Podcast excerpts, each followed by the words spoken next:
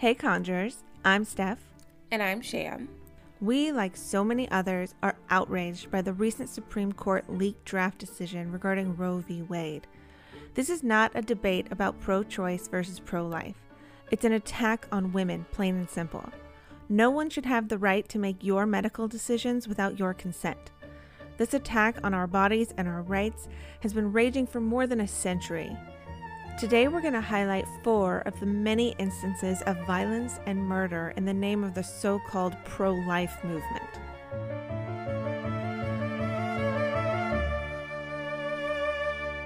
Before 1840, abortion was a widespread, stigma free experience for American women. Back then, women most often used herbal remedies learned from other women, healers, or physicians to cure their obstructed menses before they could even feel the baby kicking and moving in the womb. After the baby started to move and kick, it was illegal to abort the pregnancy, but that law was rarely ever enforced because only the mother could confirm if the baby had moved yet or not. The reason a woman wanted to abort a pregnancy was never in question. At that point in history, it didn't matter why the abortion was needed, only that it was. The practice of legal but quiet abortions fell apart in the mid 19th century. The first right to life movement was not led by grassroots activists like you might think, but rather by doctors concerned with their professional status. Physicians had been largely unregulated without the institutional or cultural authority to corner the market on healing. In the early 19th century, a variety of other healers competed with doctors for business, especially regarding women's reproductive health care. Physicians launched a lobbying campaign in order to hurt community herbal healers' business. They insisted on governmental licensing and regulation to weed out the competition. Since women's reproductive health was one of the big areas doctors couldn't pry customers away from the community healers and midwives, physicians used anti abortion laws and pushed through state legislature to increase their own stature and undermine their opponents. The movement gained support from men all over the country because it tapped into concerns over women's increasing education, autonomy, and the extension of rights women had been seeking and gaining.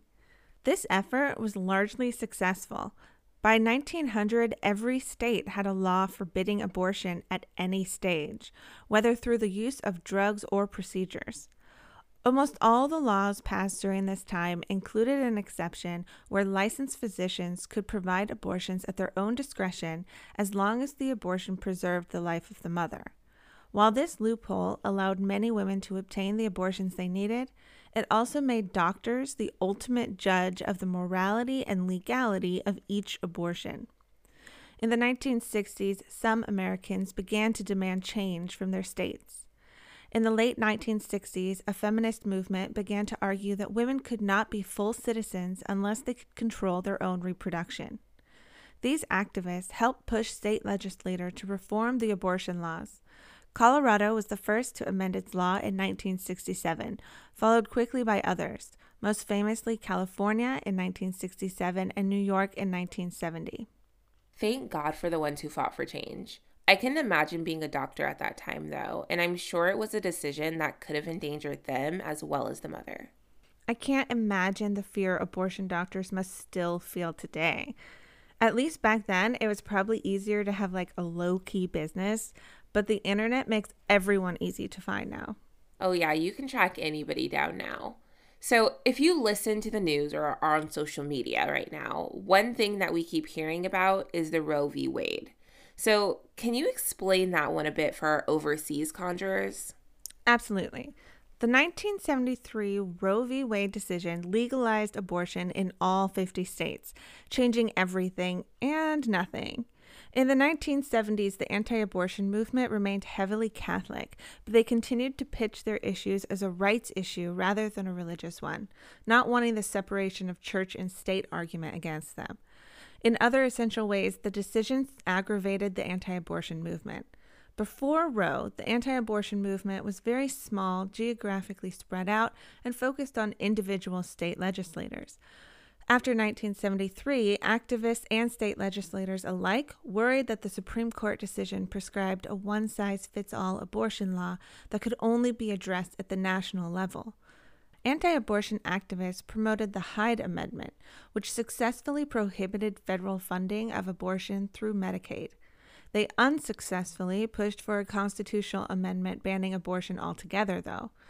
After 1973, the direction of pro life activism changed, even as its demographics and core political arguments remained the same. As anti abortion activists moved the fetus into the political spotlight, they tried to keep the pregnant woman behind the curtain. They attempted to link their campaign to civil rights and human rights work, which led to increasingly heated rhetoric. They argued that, like slavery, abortion made some groups less than human and degraded life. While not actually working on civil rights or human rights issues, pro life activists used those causes to make the fetus a sympathetic victim and pro life activists into a modern day abolitionist. But they avoided discussing what would happen to American women if abortion became illegal. They tried to silence those who voiced the old argument that pregnancy punished women for unwed sexuality. Instead, they claimed that abortion providers and the feminists who condoned legal abortion were truly to blame. In the 1980s, evangelical Christians joined the movement in large numbers, rejuvenating and radicalizing the movement. They formed more radical groups that rejected the political angle of the movement. The most famous of these new radical groups was Operation Rescue, which sought to end abortion by, quote, any means necessary. Operation Rescue pioneered the pro life rescue, in which thousands created human blockades in front of clinics.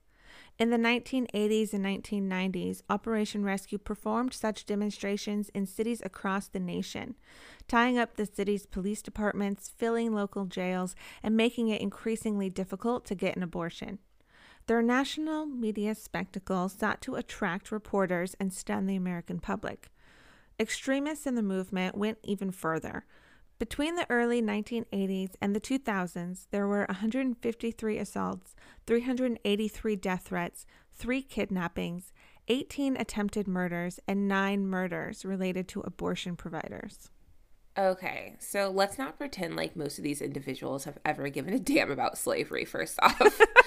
It's insane to me, though, how much others refuse to mind their own business. Like, how miserable are you that you choose to wake up every morning and ruin a woman's life over a decision about her body? Right? It doesn't even affect them at all. So what if your religion says it's a sin? Don't do it yourself then, but leave everyone else alone. For people who say they're about saving life, they sure are eager to hurt or even kill living people just trying to live their lives. At this point, everyone associated with these clinics is in immediate danger. They're walking straight into the fire. Oh, you know it. The first known killing of an abortion provider in the United States, according to the National Abortion Federation, took place on March 10, 1993. Dr. David Gunn was shot and killed by an anti abortion extremist during a protest outside his clinic in Pensacola, Florida. David was shot three times in the back after he got out of his car and walked towards the unmarked rear entrance of the Pensacola Women's Medical Services Clinic, which he had just opened that year. The 47 year old OBGYN who performed abortions at several clinics in Florida and other southeastern states died about two hours later while in surgery. Until Dr. Gunn opened the new clinic earlier that year, the Ladies Center was the only clinic performing abortions in the Pensacola area.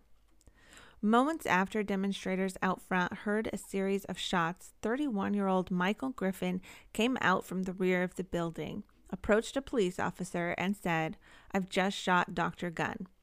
Michael was immediately arrested and charged with murder. The Pensacola police said they found Dr. Gunn lying on the ground behind the clinic with three gunshot wounds in his back. A 38 caliber revolver was also recovered from the area. Well, Michael, I hope that was worth the rest of your life, you idiot. Look, he was an OBGYN. Most likely, he brought more babies into this world and did more good for the communities he served than any of those protesters put together. Shot in the back just going to work. Can you imagine? I couldn't even imagine. How did no one else see this coming?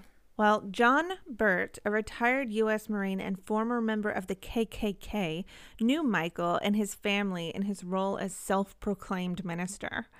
John Burt, who organized the protests in the first place, said that he had not seen Michael at the demonstration until after the shooting. But he said Michael had told him on Sunday at a prayer service that he intended to take part in the demonstration, and at the same meeting offered a prayer for the salvation of Dr. Gunn.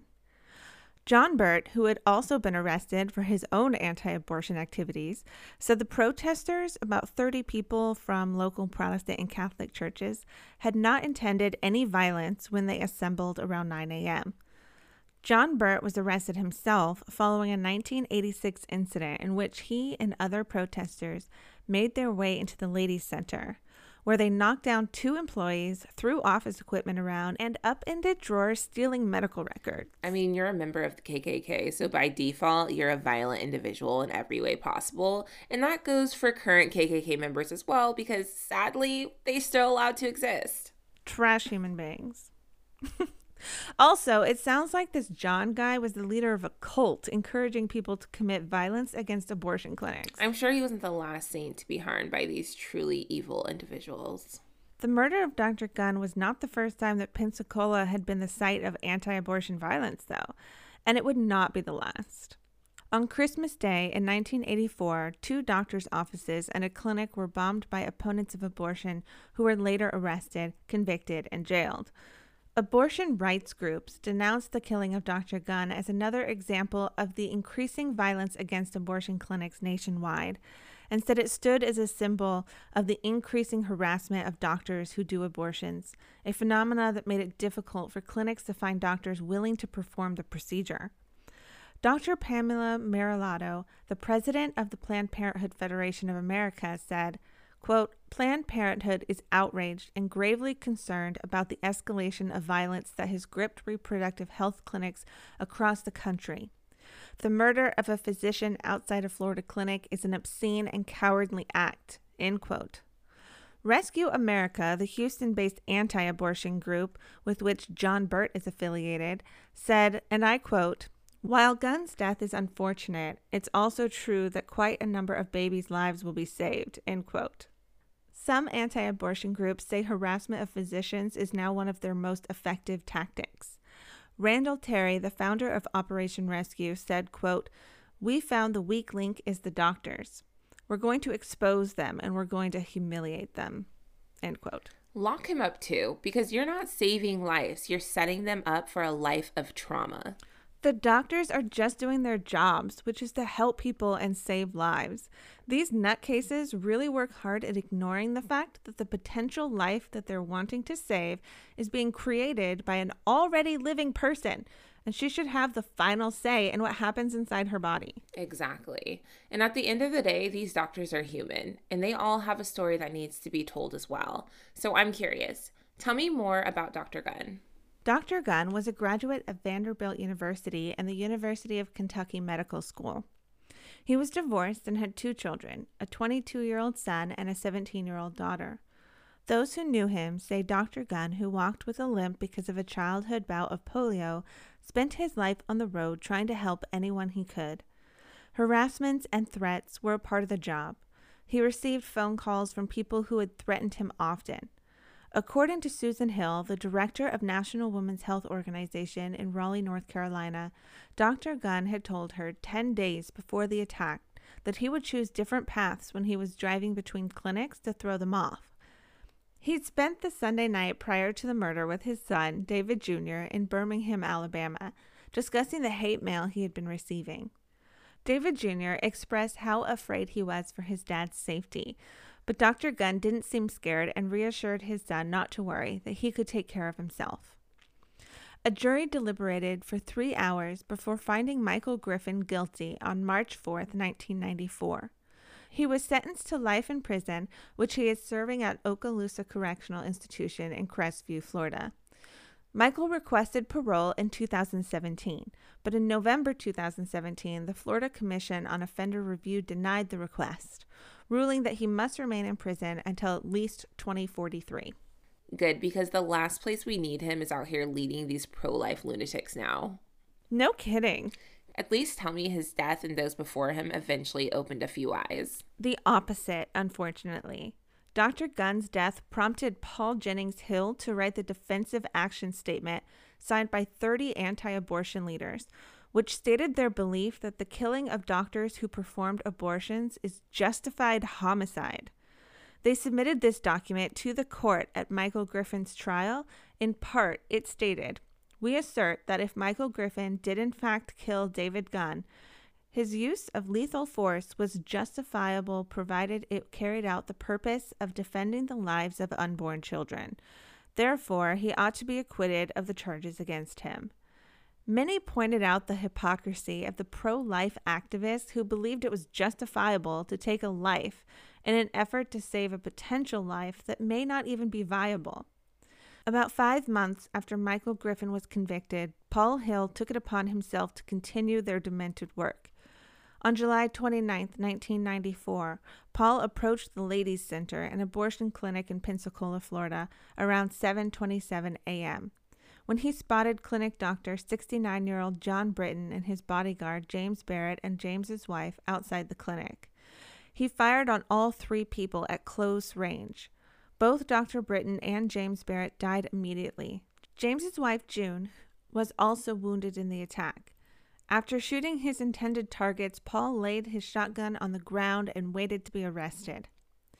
James, a 74 year old retired Air Force lieutenant colonel, and his wife, 68 year old June, who was a retired nurse, had both volunteered to be escorts for doctors, nurses, and patients at the clinic in response to the wave of anti abortion demonstrations and violent protests.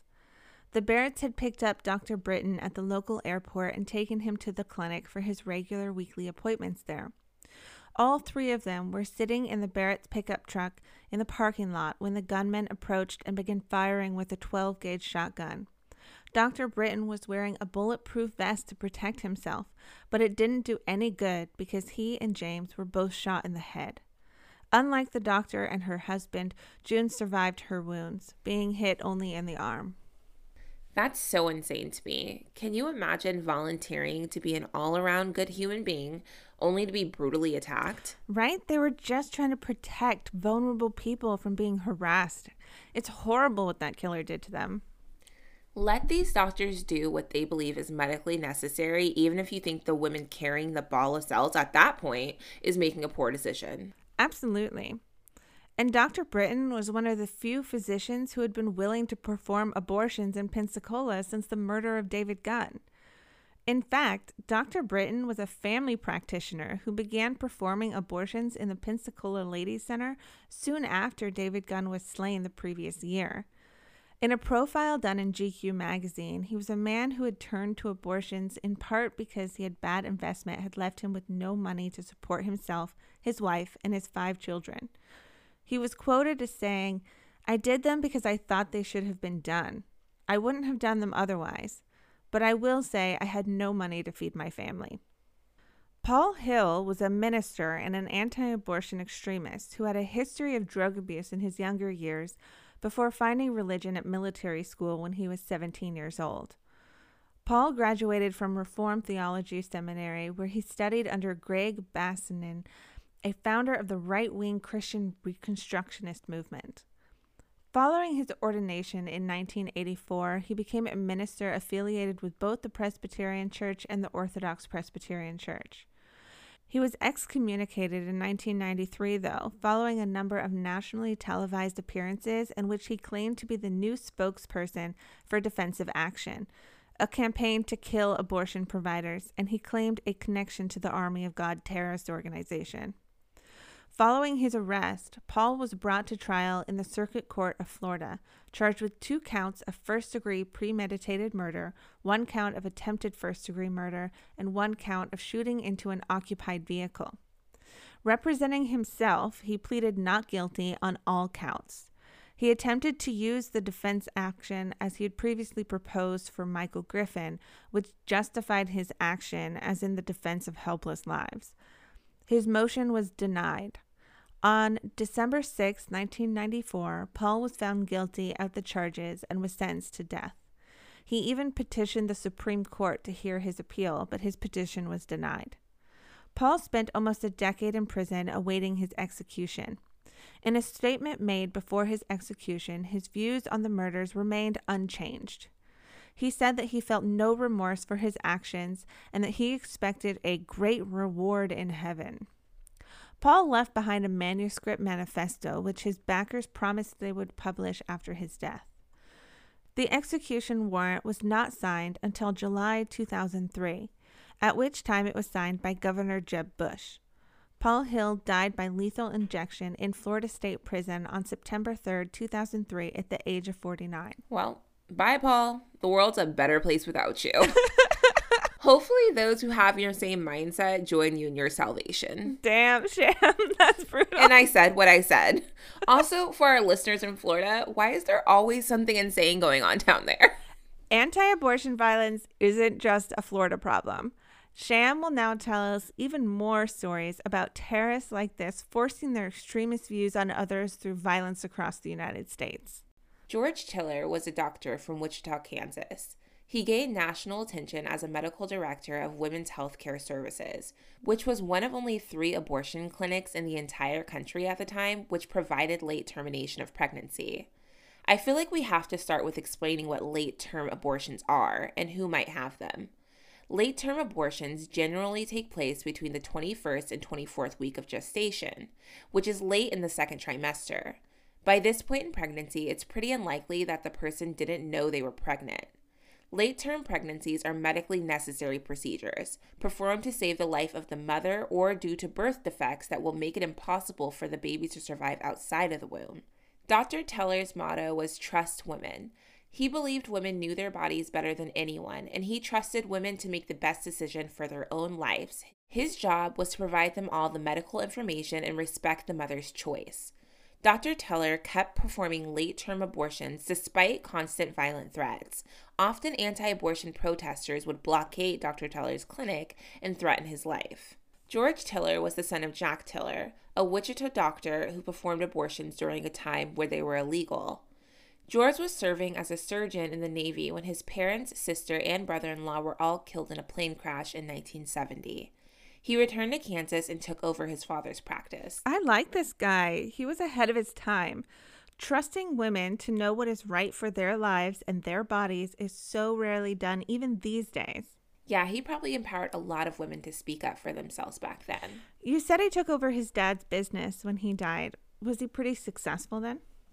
Dr. Tiller was smart and resourceful. He made himself the nation's preeminent abortion practitioner, advertising widely and drawing women in Wichita from all over the country with his willingness to perform late term abortions. He performed hundreds each year, which made him a big target. The clinic was firebombed in 1986, which caused Dr. Tiller to heavily fortify it. In 1993, anti abortion extremist Rachelle Shelley Shannon shot Dr. Tiller five times as he was sitting in his car, wounding him in both arms. She was convicted of attempted murder for Dr. Tiller, as well as 10 other attacks at abortion clinics in California, Nevada, and Oregon using arson or acid. Dr. Tiller survived that attack and he continued providing abortions to women who counted on him. Shelley was moved from prison to halfway house in 2018, then released from federal custody later that year. It was an odd choice to release someone who compared abortion providers to Hitler and said she believed she was allowed justifiable force in order to stop abortions. On May 31st of 2009, 67-year-old Dr. George Tiller stood in the foyer of his church acting as an usher in the morning service. According to a witness who was serving as an usher alongside Dr. Tiller at the church that day, Scott Roeder entered the foyer, put a gun to the doctor's head, and pulled the trigger with no warning at all. At trial, Scott admitted to killing Dr. Tiller and said that he did it to protect unborn babies. He was convicted of first degree murder and sentenced to life in prison, with no chance of parole for 50 years. At his sentencing, he told the court that God's judgment would sweep over this land like a prairie wind. The length of time before he becomes eligible for parole was then reduced to 25 years in 2016. Now 64, Scott is an inmate at Hutchinson Correctional Facility. He has committed 98 prison disciplinary violations since entering prison to serve his sentence for Dr. Tiller's murder, according to the Kansas Department of Corrections records. President Obama issued a statement after Dr. Tiller's killing, saying, and I quote, However profound our differences as Americans over difficult issues such as abortion, they cannot be resolved by heinous acts of violence. End quote. He survived multiple attacks on his clinic. Then an attacker came to his church to murder him. That is low. All these men claim to be Christian, but are literally willing to kill somebody in a holy building. I am pretty sure that that's a way to get a ticket straight to hell. you would think that would be crossing a line. It really makes me think they don't have any real respect, even for their own religion. They just want to hurt people they don't agree with, which is terrifying. And this leads us to our final story. This is one many have heard of, but most don't realize the motivation was so deeply connected to abortion. A violent anti abortion extremist planted and detonated a pipe bomb at the 1996 Atlanta Olympics. The bomb killed one person, Alice Hawthorne, and injuring more than 100 other people. Eric Rudolph later said that he bombed the Olympics to anger and embarrass the United States as a punishment for the legalization of abortion. But at that time, he escaped capture. In January of 1998, he detonated a remote controlled nail bomb outside of a clinic that performed abortions in Birmingham, Alabama. The bomb instantly killed Robert Sanderson, an off duty police officer working as a security guard there, and badly injuring Emily Lyons, a nurse who was left maimed and half blind by the blast. During his time on the run, he also bombed two women's clinics in Atlanta, injuring six people, as well as a gay club in Atlanta that left five people injured. Oh my God, see? This guy was just trying to kill anyone and everyone he didn't agree with. I know, he didn't even have a real target. Anyone could have gotten it at that point. You said he escaped capture after the Olympics bombing, but they did catch him eventually, right? Well, Eric was added to the FBI's 10 most wanted list in May of 1998, but even with the massive manhunt, he managed to avoid authorities. He was finally captured on May 31st in 2003 after hiding in the North Carolina wilderness for five years. His undoing was brought on when a rookie cop caught him rummaging through a dumpster behind a rural grocery store in Murphy, North Carolina. As part of the plea deal in 2005, Eric pleaded guilty to the Olympic bombing as well as the Birmingham Clinic bombing and the bombings of two more clinics and the gay bar in Atlanta. He also revealed where he had stashed 250 pounds of dynamite. Through the plea deal, he avoided the death penalty, but he was given four life sentences and an additional 120 years. In remarks at his sentencing, Eric expressed remorse for the Olympic bombing, but he called violence against abortion providers as a moral duty and said that he had fought a good fight. He may have pleaded guilty, but he showed no remorse, smiling and winking at his victims during his sentencing hearing.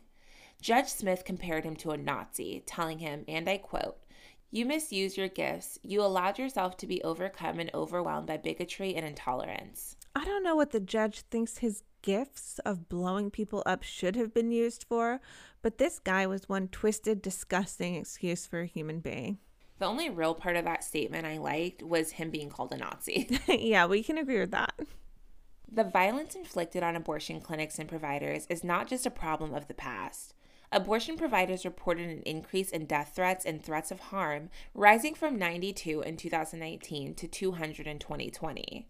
There has been a 125% increase in assaults outside of clinics to both staff and patients.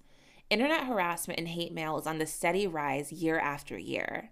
Overall, statistics show a troubling escalation in aggressive terrorism by anti abortion supporters in recent years. Most recently, of course, was the February 10th leaked draft revealing the Supreme Court's intention at that date to overturn Roe v. Wade altogether.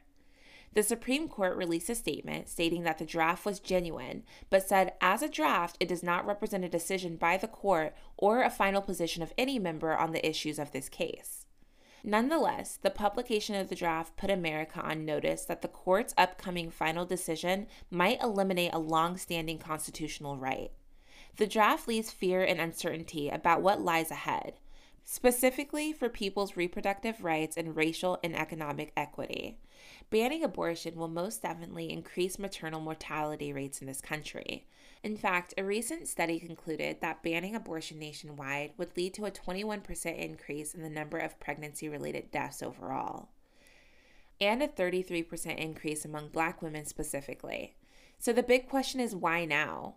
Aside from the fact that they have the power to, we have uncovered some potentially less obvious reasons the Supreme Court might be pushed towards this forced birth ruling. I am already so worked up about this. I've seen the news lately, Republicans telling those of us that are pissed off basically to calm down. They like to claim you don't see pro life supporters getting upset and threatening people, which I think we've already proven that is far from the truth. Yeah, they want women and children to have these babies, but as soon as they're born, everyone is on their own. They no longer give a damn about the mother of the baby they so desperately needed to protect in the first place. Exactly. Okay, let's get into these possible reasons behind why they might be doing this now, other than because they want to keep all power for rich white men only. Okay, first of all, let's not pretend that this is about the lives of fetuses. The same Republicans screaming about abortion being murder and protecting all of these unborn lives at any cost are the same appearing and supporting Fox News.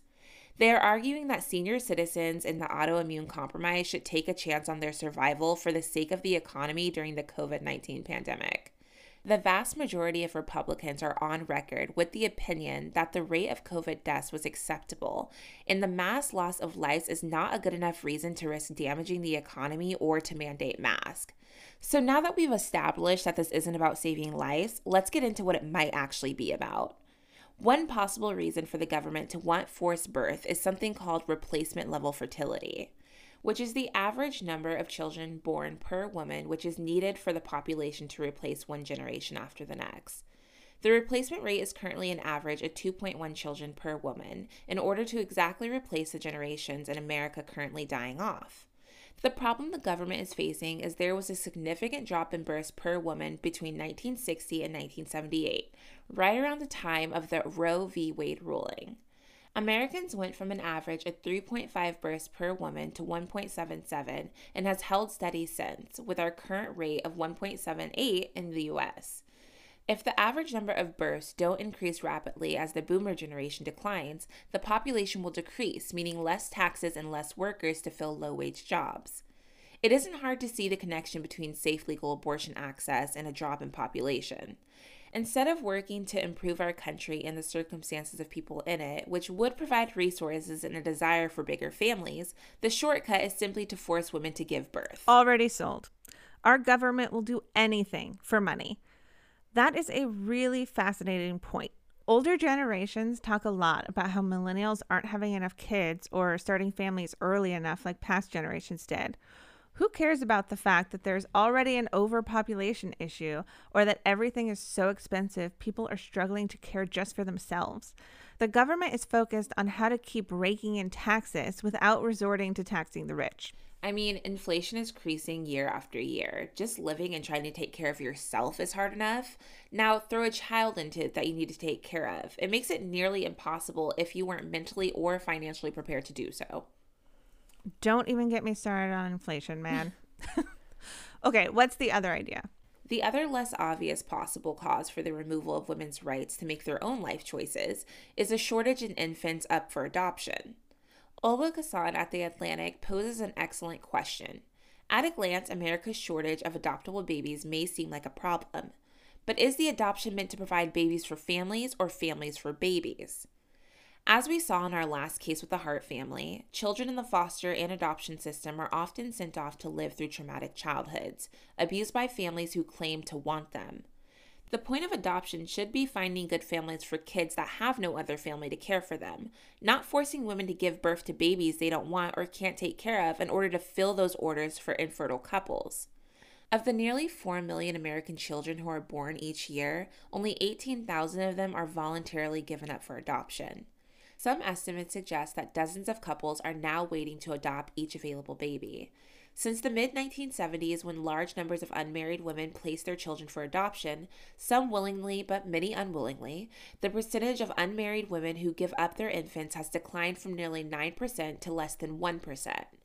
There are plenty of children who aren't babies who need families, of course, and more than 100,000 children are available for adoption from foster care but adoptive parents tend to prefer children who are as young as possible.